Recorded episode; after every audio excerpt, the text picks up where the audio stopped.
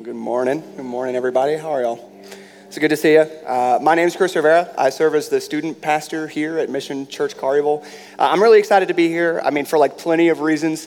One of them is that this is God's calling on my life, and I love doing this. I love sharing the word with you guys. But one of the big reasons is that I'm excited to give Parker and Elizabeth a much-needed break from the hustle and bustle of the Sunday morning. I know that they would love to be here, but I'm sure that they're enjoying their time. It's been really fun to support them over the last week while they were in the hospital. When Parker got there, he started the Lord of the Rings movies, because it's Parker. But funnily enough, Elizabeth will only watch the extended editions because they're big fans. So we were just taking bets on how many movies he would get through before his son was born. It was a whole thing. It was funny. But hey, since they specifically asked that we would have continued prayers for them, I think it would be a big miss if we didn't take some time to pray for them. And I didn't tell him we were going to do this or anything, but if dude had come a week earlier, he would have made the baby dedication. So I feel like we can pray for them and their family and just everything that they do for us for just a second. So, Father, we're not here to lift his name high, but thank you for Pastor Parker. Thank you for all of the ways that he has given of himself to serve and love the body, and his wife as well, right there alongside him. God, the kind of person that Parks turns out to be is yet to be seen, but if he is anything like his mother or his father, they'll be a man after your own heart.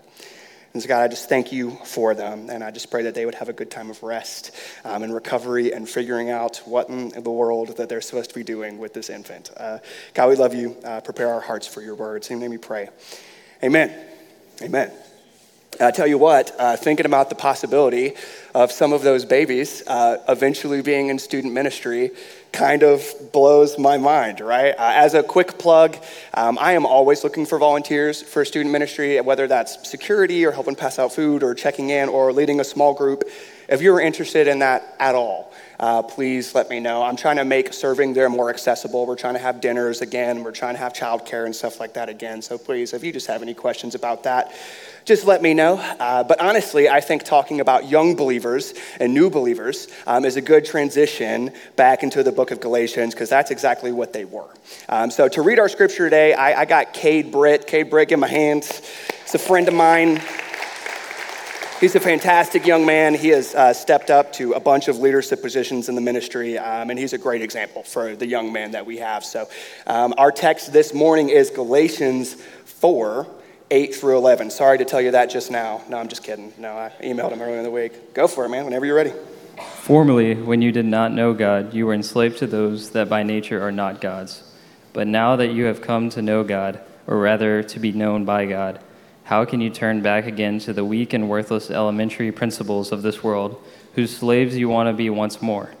You observe days and months and seasons and years. I am afraid I may have labored over you in vain. Thank you. Appreciate you, brother. Take it easy. It's the word of the Lord. Yeah, y'all clap for him. He did great. He did fantastic. We're going to have his father up later for the benediction. I think that's a really cool thing. But hey, timeline-wise, these Galatians, they were still recent converts when Paul wrote this letter. Previously, they were Gentiles. That means that they were not Jews, but more than being not Jews, they were pagans. They were slaves to other religious systems. And the central issue of this letter has been these Judaizers, this group of zealous, ladder-climbing, religious Jewish people who have come in to prey upon these new believers. If you haven't been following us, essentially the Judaizers have been teaching that you need Jesus plus. You need Jesus 2.0, right? Specifically, they said to be saved, you need Jesus plus the Mosaic law, whatever that may be. Jesus plus circumcision, Jesus plus moral obedience, Jesus plus the festivals or the dietary restrictions, basically teaching that you had to add on to what Jesus would do if you were going to be accepted by God. But that's what we call legalism. If you don't know what that term means, that is essentially it right there. That is a heresy that is alive and well in the world today.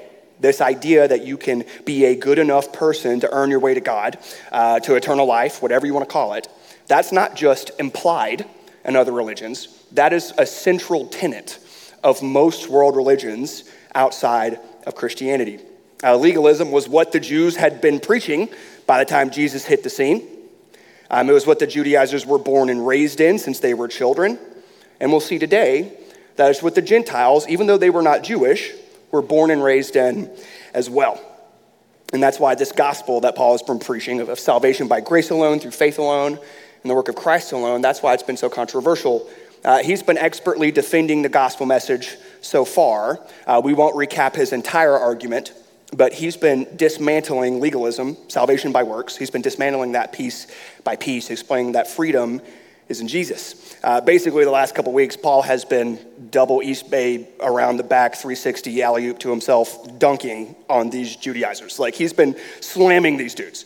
They are getting destroyed, right? Basically, he said, hey, you have a really high view of the Old Testament. You don't know anything about it, right? They had been appealing to the Mosaic law as a means of salvation, and Paul has shown them that the law was never intended to do that, right? If they truly believed that they could meet God's perfect standard, then they didn't have a high view of the law. They had a low view of the law. If the bar is so low that you can actually jump over it, then you've misunderstood the law. That's what Paul has been getting at. The law was always intended to point us back to the promise from Genesis 3, the promised Savior. And he said specifically, the law reveals our transgressions, right? Reveals our transgressions. There are positive ways that the law does that and negative ways. In the negative sense, the law exposes us. It reveals the sin within us, showing us that we cannot save ourselves. Paul has used the imagery of a jailkeeper, something that has imprisoned us, to show us how poor and how destitute we are. But the law also was given for transgressions in a positive sense as well, because if correctly followed, the law restrained the transgressions of God's people. It explained to them how to live correctly before God. It educated them about how to walk in step with Yahweh. It gave them the sacrificial system for what to do when they found themselves in sin. It showed them how to live civilly with one another. It restrained transgressions in that way. Paul used the imagery of a guardian in that sense, that the law was protecting us, the law is educating us, the law is guiding us, it is holding our hand and leading us to the promise, right? There's a positive sense that the law did that, and that's why the law is not bad. That was their argument against Paul. It's like, well, if you're not saved by the law, what do we even need the law for? And so he's explaining that the law was not bad, that the problem was us, that the Old Testament law never went against the gospel. It was to lead us to it. Christ himself said, I didn't come to abolish the law, not an iota, literally not a dot on the letter I will disappear from it. I came to fulfill it in your place. The problem was us. It wasn't God's word. And then we kind of landed on this idea of being adopted out of slavery, this idea of being brought from enemies of God to friends of God, to slaves, from slaves, sorry, to children, to sons, to heirs. That spiritual slavery that the Jews grew up in, we've been looking at that. It was the lie that they could be saved by the Mosaic law. Paul said in verse 3, same chapter, he said, in the same way, we also, he's talking about the Jews, when we were children, I think physically and spiritually, when it comes to their actual born and raised and also their spiritual maturity, we were enslaved to the elementary principles of the world, the ABCs of Jewish legalism. Under the law, helpless and unable to save themselves. And the rest of that verse, Christ comes, born under the law to redeem those under the law, giving them adoption to the family of God. And so today, he's going to explain that these Gentiles used to be in this same spiritual slavery. Even though they grew up without the law, they were raised in slavery nonetheless. And so he's going to explain that, hey, if you have, in fact, experienced adoption as sons of God, it does not make sense to long for the past. It doesn't make sense. In other words, the thrust of the text, if you're looking for a main point, is this. Paul is essentially teaching, you are free from the religious bondage of paganism, what you were raised in, so it doesn't make sense and it's immature to go back into bondage by just observing the Mosaic law, right? If you listen to these Judaizers, if you start adding the law onto the gospel, you're headed head first back into slavery. You're just switching out the ladder. You're just switching out the rules that you're following. It's a different master, but it's the same slavery. And what that means for us, that if we believe in the gospel, believing in the gospel is not just subscribing to a new set of rules. It's not just getting a new ladder that's a little bit less offensive than other ladders. It's freedom from slavery. And so let's read our passage again. I want to read the whole thing again because it's short. It's 4 verses. Parker really did me a solid here. Verse 8. Formerly, when you did not know God, you were enslaved to those that by nature are not God's. But now that you've come to know God, or rather to be known by God, how can you turn back again to the weak and worthless elementary principles of the world whose slaves you want to be once more? You observe days and months and seasons and years. I'm afraid I may have labored over you in vain. I think at first glance, I think Paul's confusion is pretty obvious. How can somebody who has experienced adoption from darkness into light, how could somebody ever desire to go back? Who in the world trades slavery for sonship and then actually desires to go back to a life of slavery? Who does that, church? I won't bury the lead there. We do, I do, you do. As illogical and as counterintuitive as it seems, every one of us find ourselves longing for that old self every now and then, don't we?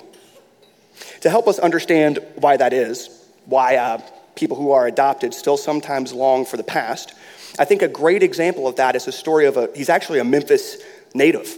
This young man, he was born in the 90s. He was raised in the ghettos of Memphis.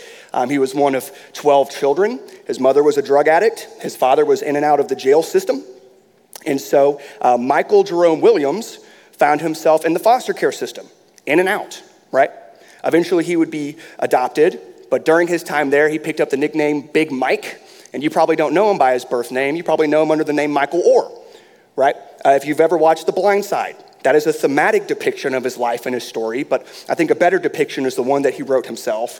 He wrote an autobiography about how he tried to beat the odds, and I think that his story, and really that phenomenon in the foster care system, it really illustrates the Galatians. See, there's this mental block that a lot of kids in the foster care system experience.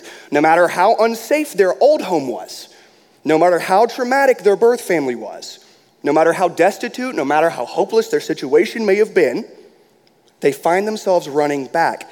Why? Because it feels normal and it feels familiar. Their hearts get thrown out of whack. And despite how much better the foster care system might be, it's a safe home and 3 meals, they fear that they're not secure. They fear it's going to be the same thing all over again. And so they run back to the things that they knew before. And so Michael Orr, in his book, he explains that that's exactly what he did. And there's not much of it in the movie, but sometimes he would run away for days, for weeks, for months. He would go back to his mom's house or a friend's house or a relative's house. Sometimes he would just go back to the streets because he wanted to feel normal. The actual quote is that he kept pretending that the normal life he always wanted was waiting for him back there. It was waiting for him.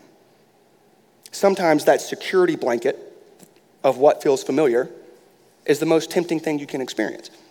It's a common phenomenon. And I would argue that the Galatians are experiencing something very similar. They've been adopted into the family of God, and here come these Judaizers, and they're tempting enough. Like, it's tempting enough to appeal to the works of your own hands. We are all by nature prone to do that, but it is specifically tempting for the Galatians because that's how they used to live. They're appealing to the familiarity of their idolatry. They're not recognizing it, but it's exactly the same kind of idolatry they used to live in. Despite the fact that these people had come to know God, the familiarity of their idol worship, of their religious observances, that blanket of trusting your own works, possibly many of their friends and family are tempting them to turn back to the false gospel of working your way up to God. That's what Paul is referencing in verse 8. He says, formerly, when you did not know God, you were enslaved to those that by nature are not God's. Everybody say enslaved for me. Enslaved. I don't want you to miss the language there. Again, unbelievers are not just incorrect. They're not just subscribed to the wrong ideas. They're under spiritual slavery to things that by nature can never save them. He's talking about lowercase g gods. He's talking about idols, the things that the Gentiles used to worship. Idol worship was a recurring pattern in Israelite history, if you ever read anything about them. But the core of idolatry is what Paul says in Romans 1. Idolatry is exchanging the truth about God for a lie and worshiping and serving the creature rather than the creator, who's blessed forever. The Israelites were bowing down to idols before the tablets even made it down from the mountain, okay? And we don't make bubblegum effigies to people in our closets. We don't do that. I would hope you don't do that. But you would be mistaken if you were to think that you're not idolatrous, because we all are prone to put something else on the throne of our lives, whatever that might be. It might be your jobs, your kids, your spouse, your image, your money, you name it. I do the exact same thing. And the Galatians were no stranger to idol worship either. They were well known for bowing down to Zeus, to Hermes, to various other Greek and Roman gods. And so the point that Paul is trying to make in this first verse is that you need to remember that those things cannot save you. You need to remember that what you used to build your life around has no power to save you. If you start trusting in those again, you're going to start living like you're in slavery all over again. You will. And that needs to ring loud and clear in this room. If your entire perception, your entire idea of what it means to be a believer is to check more religious boxes, you're not just misled, you're not just misinformed, you haven't understood the gospel. Legalism is not the gospel. That's no different than the hopeless toil of every other religion in the world. And beyond that, it's idolatry.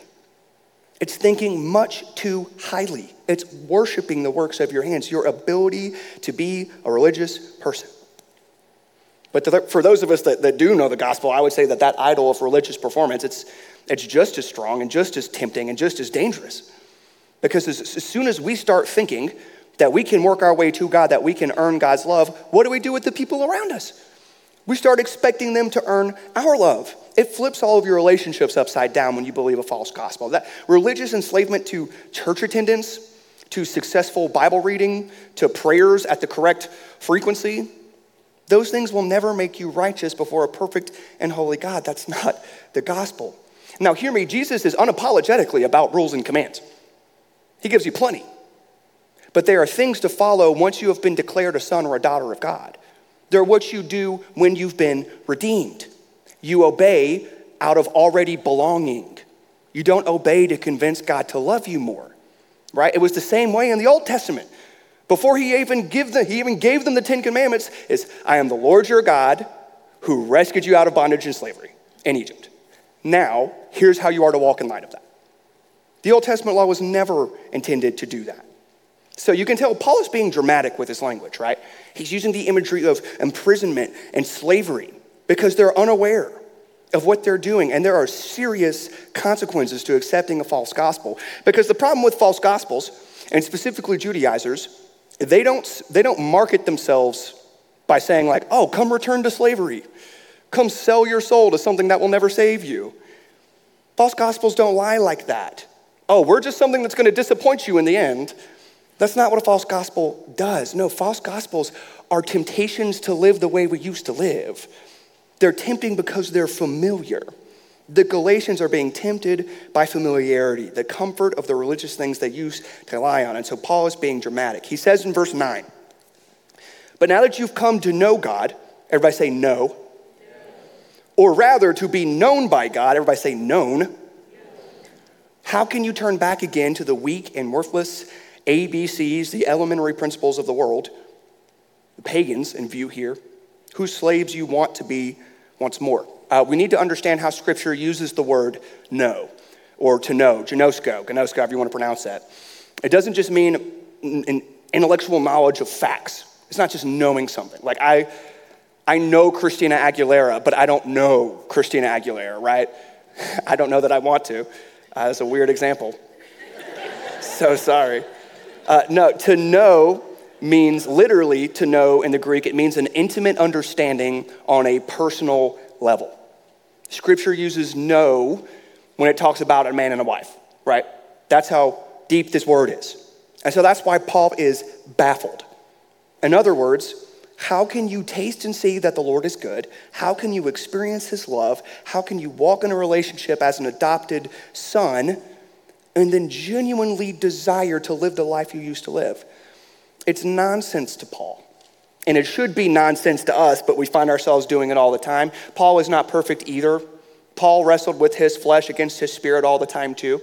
But he's essentially teaching, hey, the most anti-gospel thing that you can do is to desire in your heart to go back to trying to appease God on your own. That is the most anti-gospel thing you can believe. And it's dangerous. That word no, it is so strong that Paul felt the need to clarify in this verse. He goes from, well, you know God, But just in case, salvation really is God choosing to know you, right? Just in case. He doesn't want to imply for a second that the Gentiles are believers because they knew God first. Paul doesn't want them to think that they initiated their salvation, or he doesn't want to reduce salvation to just knowing things about God. So just in case they might misinterpret him and think that they arrived at the gospel on their own, he switches to the passive.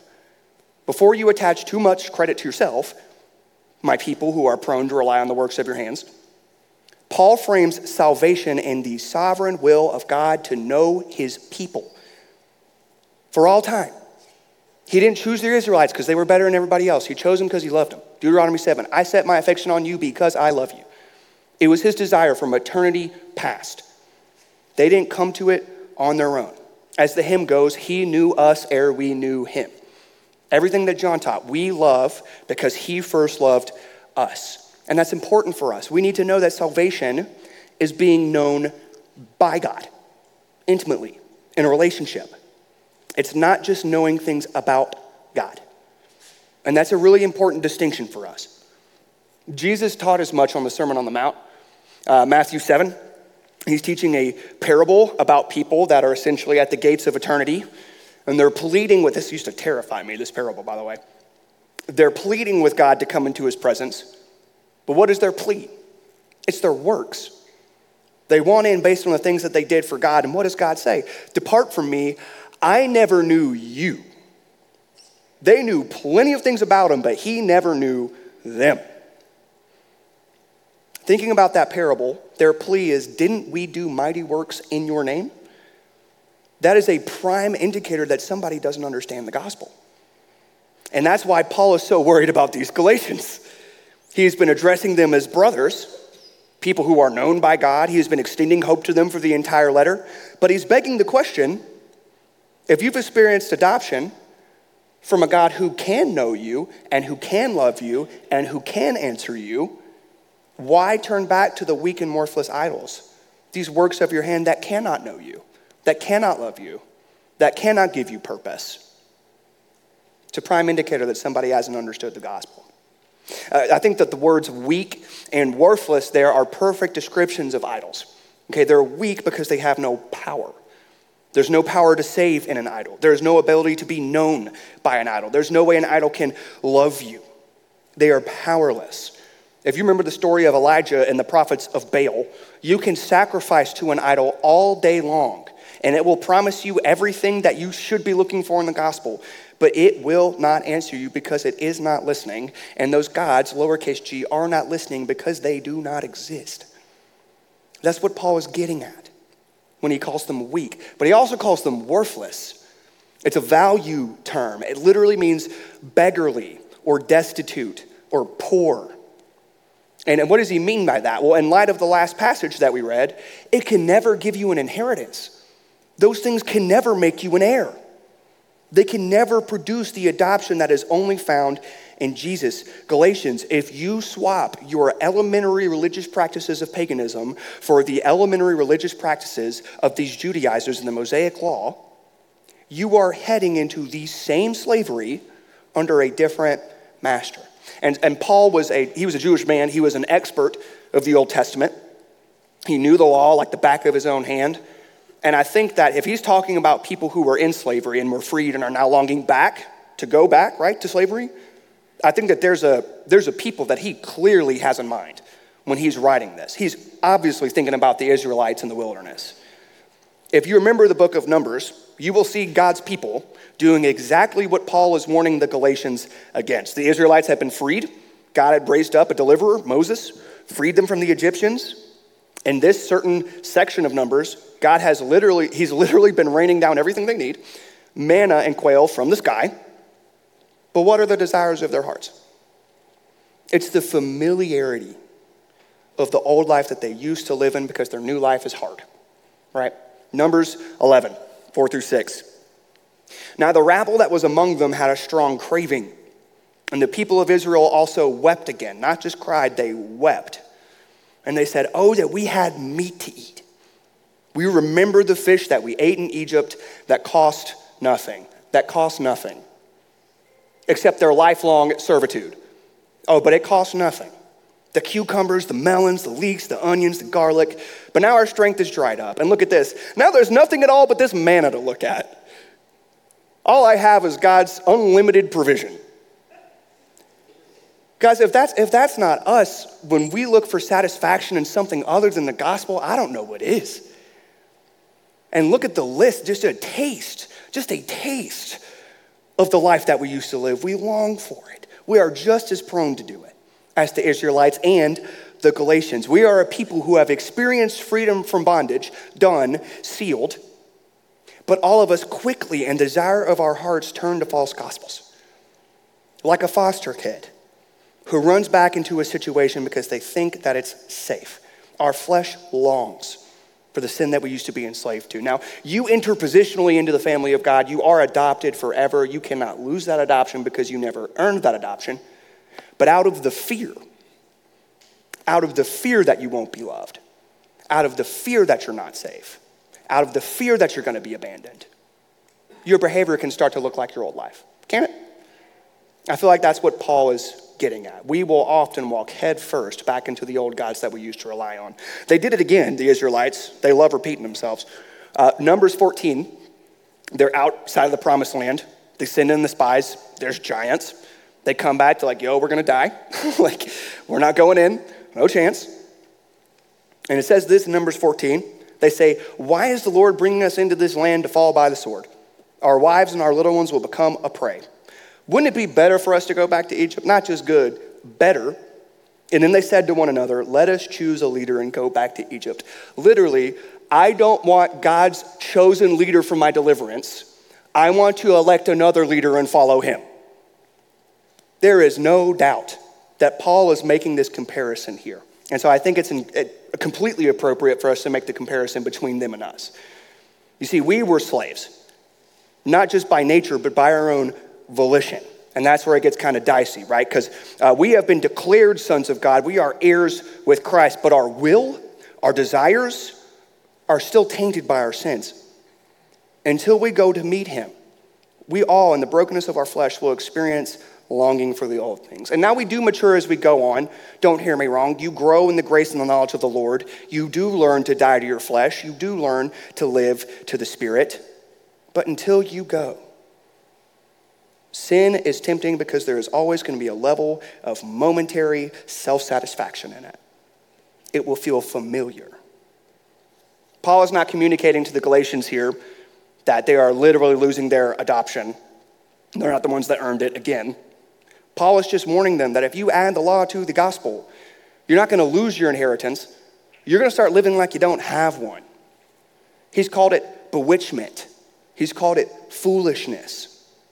Paul doesn't have in view the possibility that your salvation can be lost. He has a different possibility in view, the actual possibility, and that's that they never understood the gospel in the first place.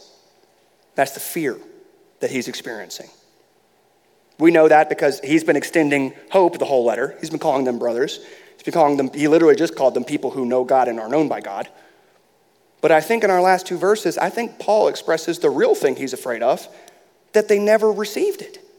At least some of them maybe never understood the gospel in the first place. And by the way, that's a fear that any of us would have. We would all have that. If somebody who we thought knew the gospel, their life and their behavior is so out of whack that we are left wondering, man, maybe they have not understood Jesus. Look at verse 10. You observe days and months and seasons and years. It's not loud enough. I didn't say that loud enough because it's an exclamation point, but I'm hooked up to a mic, so I'll save you the trouble. He's talking about the Jewish calendar. I'm afraid I may have labored over you in vain. And now that fear of laboring in vain, if you read commentaries, there's two kind of different ways you can take it. One route is that Paul's mad that he's wasted his time. Like he's literally upset. He's afraid that he was trying to produce maturity in these dudes and it's not fruitful. So Paul feels like he's wasted his time. And I think that would be, that's valid. If you read Acts 13 and 14, Paul was getting stoned, persecuted, chased out of towns, opposed. That would be fair for Paul to say that. Hey, I told you to look at Christ. You're looking at a calendar. I wasted my time. Or the second possibility, which is the one I kind of lean towards, he's afraid that the fact that they won't turn from their legalism is indicating that some of them were not believers in the first place. And that first one, that he's mad, he's wasted his time, that's fair. But I don't think he's putting the emphasis on his own work. And here's why I think that. I think I think it's pastoral love. I think it's pastoral concern, because Paul has said multiple times in his other letters that he's content to suffer for the gospel. He'll do it willingly. He said in Romans 9, if I could give up my own salvation so that you would know Christ, I would do it, right? Second Timothy, he's looking death in the face. He's saying, I am suffering all of these things for the sake of the elect, that they may come to know Jesus. So I don't think that he's afraid simply that he's wasted his work. I think he's afraid that their behavior is so counterintuitive to the gospel that maybe that labor that he made to present Christ to them before their very eyes, the text said, maybe that labor never took root. Paul said he was astonished they're turning away from the gospel. He said, I cannot believe the foolishness that you are accepting. The only explanation could be that somebody has cast a spell on you and that you're being bewitched. It's the same fear that many of us would have, and it's the same fear that many of us have had. I really do think that.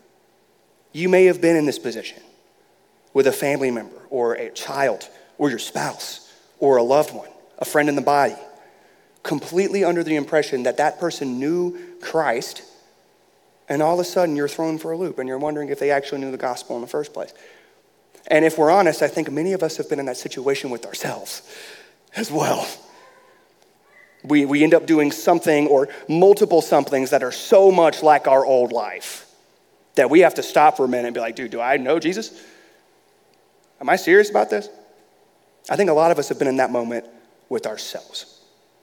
I think that's what Paul is feeling here. Maybe they're the seed, like the parable. Maybe they're the seed that they sprung up quickly, but then the sun burned it. Maybe they're the seed that grew, but then the weeds choked them out. Maybe they never actually had the depth of soil. Maybe they were never rooted. And it's a genuine fear. You know, he's been not viewing them as too far gone. He's had repentance in his mind the entire letter, but he is scared for them. And church, that is one of many reasons, but it is one of the big reasons why we labor to present the gospel to you every time you are here. It's that pastoral concern. And I don't say it to lift our names up. I don't say it to make a big deal of our staff or our elders. I say it because false gospels are everywhere. It feels like sometimes you can't watch a movie, you can't listen to a song, you can't listen to a podcast, you can't read a book, you can't see a billboard, you can't answer a text, you can't read a news article, without some kind of idol being lifted up left and right, demanding your time, demanding the throne of your life. So that's why we're concerned. We beat the drum of the true gospel because the false gospels drum nonstop. And we know how tempting it is to turn back to them in your behavior. And that's why Sunday won't pass, or we don't remind you, where we don't remind you of your adoption as sons and daughters. We will always go back there. That's the entire reason that Paul is writing this letter, to remind a people that are God's but are wandering, to remind them that they are in fact God's people. And so a major function of this body, a major function of us getting together, is to remember and to identify the weak and worthless lies, to warn each other about the danger of worshiping the works of our hands. We don't repeat ourselves because we think you're unintelligent. We don't repeat ourselves because we think you don't get it. We repeat ourselves because false gospels are dangerous. The gospel of Jesus Christ. His death for you, his life in your place, risen on our behalf. That is the proof that we will raise with him. That is the only truth that you can anchor your life on. And it's easier to forget than we realize. And so as an application of the passage today, I think it's important to have some sort of application. You know, I'm not the Holy Spirit. I don't know what's going on in each one of your family situations and how to apply it. But I think that there are three things that we can all do from this passage. I think the first is to repent of our false gods. I think that's the first thing we can do. I think we can be honest before the Lord and before each other and confess and repent of our false gods. I also think that we can remember the true God. We can remember that through the cross, through Christ, we have been adopted, that we have become sons and daughters, formerly slaves, formerly. We can remember what Jesus has done for us. And I think the third thing that we can do is we can reach out to the family. the family of God. People who we are worried that they are straying, we are worried that they don't know the gospel, whatever that may be, we can reach out to them. I think we can all do those things. And so just to, I guess, show my cards, God has given us a practice by which we can do all three of those things. And it's awesome. It's called communion. We can all, in communion, we all have the opportunity to repent of our false gods. We are commanded to do so before we partake. We can also remember the true God. We remember what Jesus did for us. And then also, as we sit at the table with the family, we look and we see the seats that are missing. And we reach out to them. That is a major function of communion. Believe it or not, it is communal. It's the ways that we keep our eyes and our ears open to the needs of the family during the time of communion. And so what that means for you is that if there's someone that is not here, if there's someone that you have not spoken to, that you have not seen in months, if there's somebody that you are worried that they're straying, that you pray for them during this time, that you reach out to them, and all of those things. But I just want to fence the table well. 1 Corinthians chapter 11. Paul tells us not to partake of the table in an unworthy manner. And here's what that means. The first is that you participate in the sign of the covenant when you've not been covered by the covenant. What I mean is that if you're an unbeliever, you need to pass the table by. And I say that out of love. I say that because Paul specifically said it is detrimental to you to drink from the cup if you've not been covered by the blood. That is one way to participate in an unworthy manner. And then the other way is to do it as a believer with your heart divided, with your allegiance to the gods of your old life. And so that's why Paul calls us in 1 Corinthians 11 to examine ourselves, to repent of your false gods, to remember the one true God. And then as we come together, to reach out to one another. It's an excellent opportunity to meditate and reflect on the bodily death of our Savior, to remember the price that had to be paid to move us from slaves to sons, to remember his resurrection, the new life that we've been called to walk in, and to remember and reach out to each other. Food is a function of your physical body. Communion is a major function of the church body. 1 Corinthians 11, Paul says this.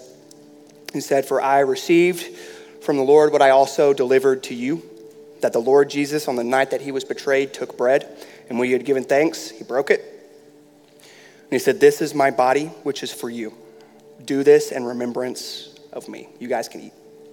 In the same way, also, he took the cup after supper, saying, This cup is the new covenant in my blood.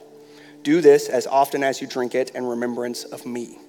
For as often as you eat this bread and drink the cup, you proclaim the Lord's death until he comes." You guys can take. I have a moment of prayer before I get Mr. Britt up here to give you guys a benediction. Father, all of us have tasted and seen, in a spiritual sense, your goodness, your salvation, your glory. God, but each and every one of us have looked for life in something other than the bread of life. God, we have looked for life in something other than the living water. And so, God, just like we need food daily, I pray, God, that the anthem of our lives, that the banner that we fly under is our daily need of our Savior, Jesus Christ. I pray that we would lift his name up proudly in our lives this week. And so, God, I remember that the pain that you went through was unbelievable. And the physical pain was honestly the lightest part, because you became sin.